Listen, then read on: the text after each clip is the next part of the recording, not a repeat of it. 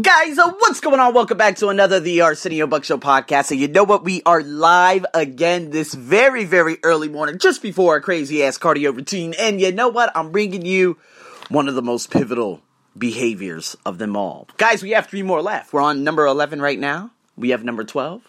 And then we have number 13. So, right after that, we're going to conclude all of these behaviors, and I'll be able to break down each and every one on my newsletter. So, make sure you go to my website, thearseniobuckshow.com, uh, and subscribe to my MailChimp or my newsletter, whatever it may pop up as. And I'll be able to get you all of those behaviors in a all in one. All right. So, of course, I'll have a podcast and whatnot, but you guys can subscribe to the blog on there because I'll be breaking down each and every one. So, make sure you do that.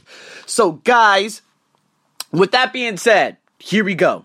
This is very, very, very important because I was reading this yesterday and it's amazing because yesterday, um, Oh my God. You know, I was going through so much. This is going to be the topic tomorrow how to stop worrying.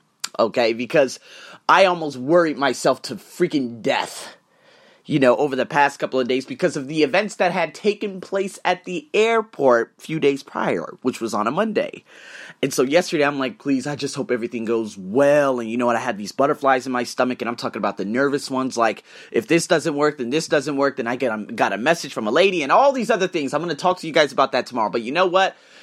While I was reading this book in the last phase, when everything went well, everything that could have gone well went well. And I think it's because I ended up running into a girl by the name of Elisa who lives out here. She's an HR for like a huge uh, clothing store, and we used to work out together. Then she disappeared after her Sri Lanka and India trip. I saw her on the streets yesterday after I made copies and scanning before I went to my United States Embassy appointment, and I'm like, oh my god, you know what? When I saw her, I thought I had a really good feeling that she was good luck, and most certainly she was, and that's without any hesitation. But you know what? In the last phase of that, I was sitting down at this Thai consulate. I needed some stamp to do all this other craziness. And then I read this little part and I said, Oh my God. I threw my book down, my jaw dropped, and I said, Oh my goodness, I am suffering from this. And so, guys, I'm going to give you three phrases, three phases of this, okay? Obviously, listening first, uh, talking about the opposite, and the counterfeit is what kills me. And probably, remember yesterday's podcast about the podcasters? Yeah, I got what is that guy doing on the road? Is he just gonna stop? Oh my goodness gracious. Anyways, I don't know what's going on. He's probably asleep. Okay, so guys, here we go. I'm looking outside my window. It's 5:30 in the morning. This is when the crazies are out. All right. So anyways, this is Bangkok. All right. So, to listen first means not only to really listen, meaning to genuinely seek to understand another person's thoughts, feelings, experience, and point of view, but to do it first before you try to diagnose, influence, or prescribe. Remember, I told you about the whole probing thing? All right, this was on the emotional bank account, which so many people love. Yeah, that's it right there. And so, you know what? The principles behind this, all right, includes understanding, respecting, and mutual benefit. The opposite is to speak first and listen last, or not to listen at all. It's focusing on getting out your agenda without considering whether others may have information, ideas, or perspectives that could influence what you have to say. It's ignoring other people's needs to be understood, often before, of course, they are ready to listen to anyone else. See, it's self focused, it's ego driven behavior, and it does not build trust. Let me give you a real quick example of that. We, I, I actually, at this same place yesterday, I ran into an old teacher. I'm telling you, yesterday, th- this is the beauty of Thailand. There are so many. Um, not, I'm just. I don't know why I say Thailand. Thailand's completely different. Bangkok, because because of Elisa. And when I saw that, I knew, oh, today's going to be a good day. Went to the USA. Everything was perfect. I ended up meeting another Ugandan teacher by the name of Adrian that I used to work with. Him and I were standing there. And of course, if I talk about all these behaviors, okay, behaviors 1 through 13, my old job, where Adrian and I met, they suffer from doing the opposite or the counterfeit there in each and every last one of these behaviors. So you can imagine. And so he was standing there. He's like, Arsenio, you have to look at it this way. Being in this province called Patumtani, there are nothing but old hags there. The old teachers that literally buy cleaners to clean up after them, to cook for them in the morning, to do this, to do that. Practically modern day slavery, but at least they're taking care of them with the roof over their head. And so I'm like, okay, I, I understand this. This is what he's saying, right? Because, of course, we used to work with these between 50 and 90 year old men. And he's like, this looks like a place called Udon Thani. Udon Thani is where all the GIs live from, of course, bombing Vietnam back in the 60s. So you get all these old men who are retired and they go after these young women. All right. Of course, you guys probably already know about it. I've talked about it. But he, I'm I'm standing there and I'm like, okay, Adrian, okay, and I'm trying to add what I'm I'm listening, but at the same time, I'm like, Adrian, he he didn't want to understand me, and it's weird because Adrian and I, we have such a great understanding. I'm like. And, and so I'm sitting there, I'm ready, and of course I'm doing the counterfeit of listening first, right? I'm I already have my idea in my head in how to reply to him. But at the same time, I want to tell him and say, Adrian, Bangkok is completely different though. It's completely different. And it's weird because that place that we were at, it was kind of Bangkokish, but it's almost near the airport, which is very, very close to the place called Patumtani or Rangsit, where their mindset is completely fucked out there. I don't know how, I don't know why. I lived there for three and a half years, and the way they did black folks out there and the way they just let pedophiles loose, it's insanity. And so he's standing there, he's like, listen, me, they consider us a threat because we're young. He said because we're willing to learn, they're not willing to learn. And so if you look at all these old people, the time mindset for these old people are like, oh, because he's old and because he's white, that means he has a lot of experience. And so he's telling me all this, and I'm just trying to say, Adrian, but Bangkok and he didn't allow me to speak. But of course, I was understanding him because, of course, I saw that for three and a half years. I understand that. But I'm just trying to get my point across to say, listen, get the hell out of there. He's like, listen, I'm a, you know, a coordinator for this top school. I'm one of the, I'm the second biggest boss at that school with 4,000 students. And I'm like, okay, I understand, I understand, I understand. What are you trying to do? You know, like, like, and I'm, I'm just saying to him, like, when is enough enough? Like, my man Nelson, okay, I love him. He's the other Ugandan warrior, okay? I got two Ugandan warriors on my squad, all right? And I said, Nelson, what you don't deserve that. You could get outstanding jobs out here in Bangkok, regardless of skin tone. Why? Because the tides have shifted. I said before the movie Black Panther came out that this could be the game changer in Asia, or let alone Thailand. And guess what? It most certainly was. Yes, there are still a couple, but who gives a damn? I'm saying that I don't receive those dirty looks and those purse grabbers anymore. You know what I mean? but he still stays there. And he still talks about, of course, all the things out there. And I'm like, Nelson, it's a completely different beast out here, though. Out here in Bangkok, they're far more open minded. They don't give a damn. Now, not everyone, but the opportunities are much higher.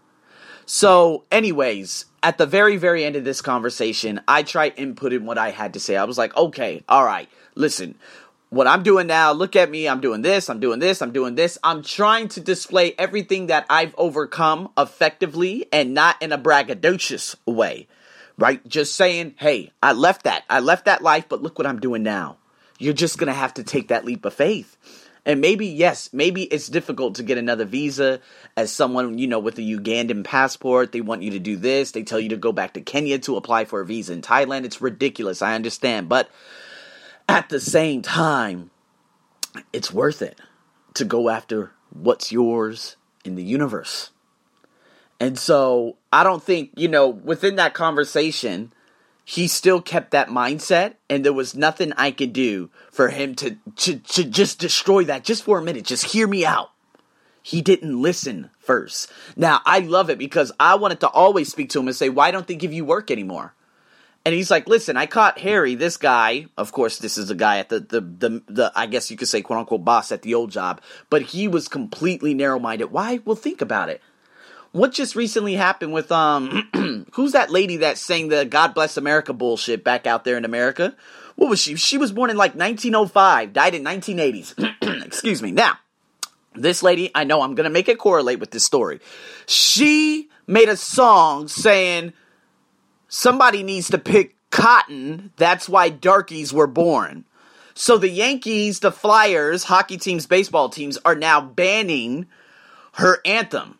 And now, of course, the the the right. What I don't know. They're they're saying, oh well, why would you ban it? That was like thirty years ago, and that was based on eight, eight decades ago. It doesn't matter the time period. You're not listening. You're not hearing. She said the whole picking cotton thing. If you don't think that should be banned, I know exactly where you're from and what family you're from. Right? So what happens is Harry was born in that same time frame. He's about 80 years old. Well, he sure as hell looks 90. All right, there's another guy who's close to 80. And I'm like, okay, you guys were born, you guys saw the World War II on TV. You saw the civil rights movement in America. You saw the genocide in Vietnam. You saw the Korean War and the Cold War and everything. So, of course, that was the life back then. That was the mindset back then to look at a particular group of people, color, creed, whatever, as just a generalization saying they are bad people because they want their rights, they want to be free. You see what I mean? So, of course, if you make someone like that a coordinator, they're going to bring with them all of those nasty anti color bullshit issues that they were born and raised with for the last eight decades. So, Adrian caught Harry in a bunch of lies. He went to the Christmas party and Harry was shocked. Why? Because Harry knew he could no longer lie his fucking ass off. So Harry went to Adrian. He's like, "Listen, uh, yeah, we're gonna see what happens in the new year and see if we can get you more work." Harry, you've already said on a number of occasions, you've already hired a bunch of other white teachers at this school. You're not going to give him any work. Just be honest. Be honest and be part of the nasty equation that's there. Adrian, we cannot give you work because one, 50% it's on me. I think you're black. And obviously you are. That's what they believe, right? And then Kumam, she thinks you're black. They think the students won't like you because you're black. Just say it. Be truthful. This is what I've been covering in this entire Stephen Covey book. But a lot of people don't want to do that. You just got to be, if you want to be bluntly racist and bluntly everything, just tell the truth. Don't lie and just keep egging them on and saying, oh, I really want to, I really want to. That's bullshit because you didn't want to give me anything because you had a preconceived notion that I couldn't teach particular things. I was part of that. He said, Arsenio, we're going to give you all the low classes, beginner, elementary. I said, fuck that. Hell no. I said, what about the upper ones? Oh, well, we don't know if we, we don't believe. We? Who's we? It's you. You don't believe. And you know why? Because I called you out on your bullshit. Your modern day slavery of your wife living in your goddamn home doing everything for you. Yo, sorry ass. It's the truth.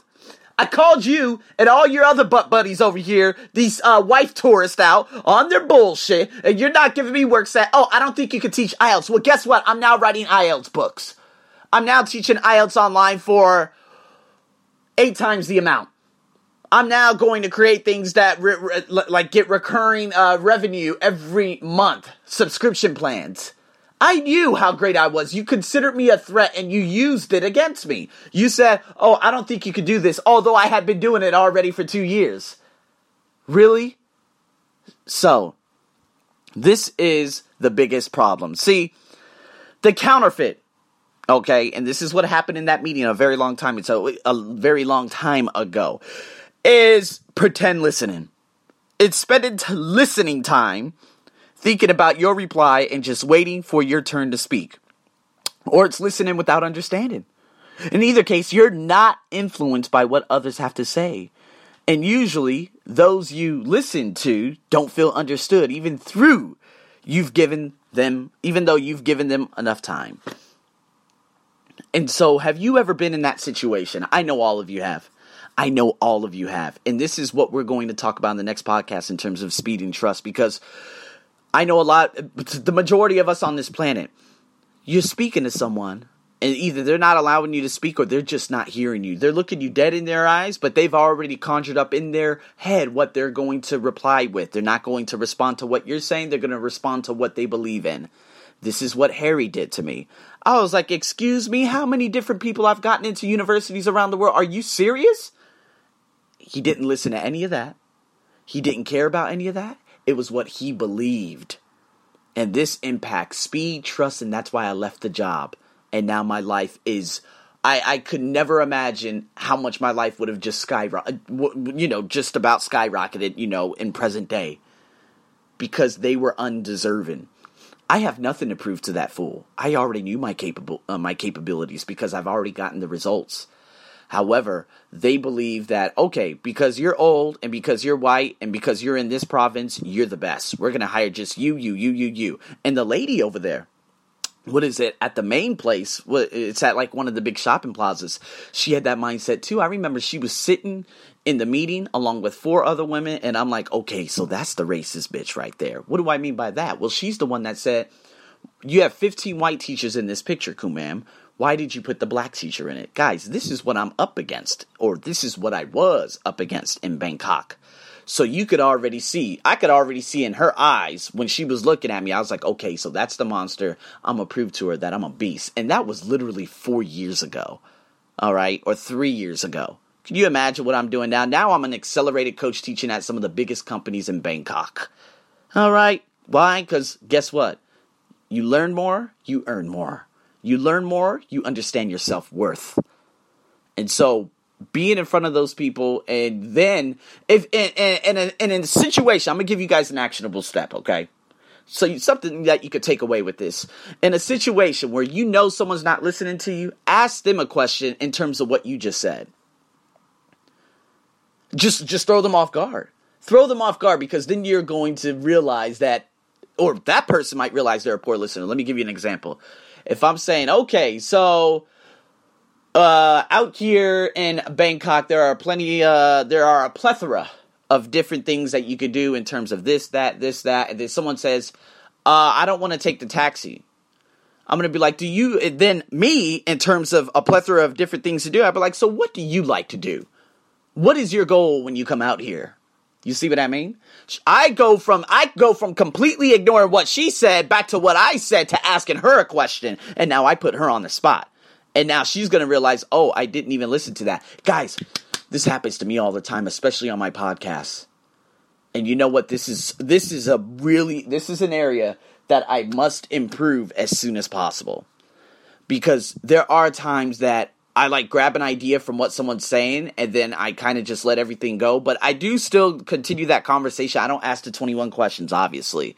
But I need to figure out how I can become an, an effective listener and take out little its and bits and pieces and ask the follow up question in terms of what they said. I do that occasionally, but there are times that I just start thinking about other things and then I'm like, oh my God, what should I what should I ask them next? You see what I mean? This is a problem. And this is what we're going to have to clean up on. So, guys, thank you so much for tuning in to another Arsenio Buck Show podcast. And you know what?